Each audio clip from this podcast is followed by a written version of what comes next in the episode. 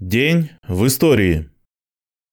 15 августа 1917 года шестым съездом РСДРПб принят новый устав партии, а также резолюции о текущем моменте и войне, которая констатировала невозможность демократического мира без завоевания власти рабочими и беднейшим крестьянством в России и пролетариатом в других странах.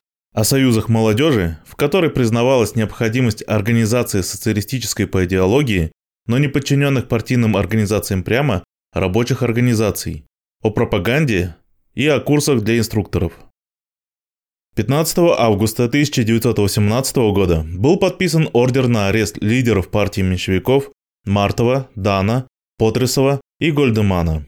Еще с мая 1918 года эсеровские и меньшевистские организации принимали активное участие в бандитских вылазках кулачества и обманутой части крестьянства, против продовольственной политики советской власти. В Самарской и Саратовских губерниях эсеры вступали в соглашение с командованием Чехословацкого корпуса.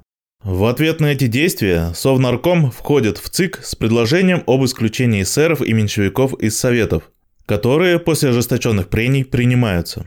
14 июня 1918 года эсеры и меньшевики были объявлены контрреволюционными партиями – замешанными в организации вооруженных выступлений против рабочих и крестьян в союзе с явными контрреволюционерами. 15 августа 1918 года США заявили о прекращении существования России и высадили свои войска во Владивостоке под командованием генерала-майора Грейвса.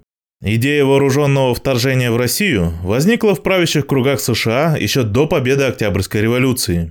Буквально накануне Октябрьского вооруженного восстания, 24 октября 1917 года, посол США в России Дэвид Роулен Фрэнсис в телеграмме в Вашингтон предлагал отправить в Россию через Владивосток или Швецию несколько дивизий американских войск.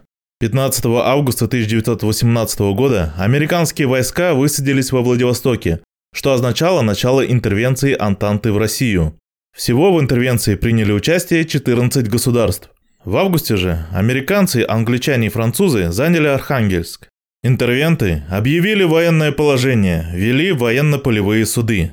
За время оккупации они вывезли 2686 тысяч пудов разных грузов на общую сумму свыше 950 миллионов рублей золотом. Добычей интервентов стал весь военный, торговый и промысловый флот Севера.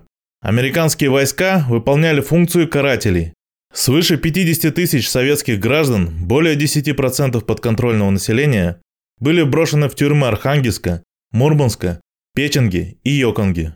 Только в Архангельской губернской тюрьме было расстреляно 8 тысяч человек. 1020 умерли от голода, холода и эпидемий. Летом 1919 года 12 тысяч британских, американских и французских войск, находившихся в Архангельске и Мурманске, были изгнаны. А к 1920 году большая часть интервентов покинула территорию РСФСР. На Дальнем Востоке они продержались до 1922 года.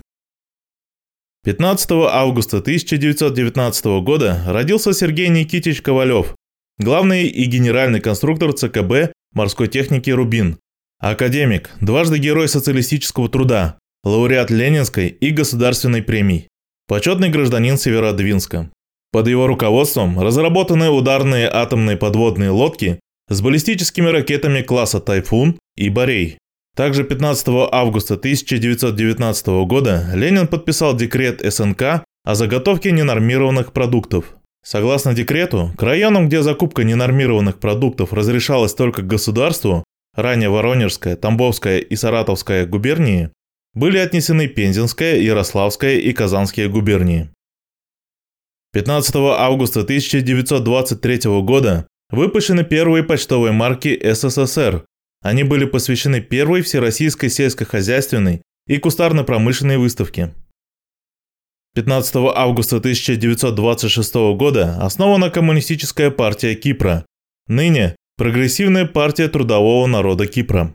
15 августа 1931 года родился композитор Микаэль Таривердиев народный артист РСФСР, автор опер, балета, музыки к кинофильмам, таким как «17 мгновений весны» и другие, лауреат Государственной премии СССР.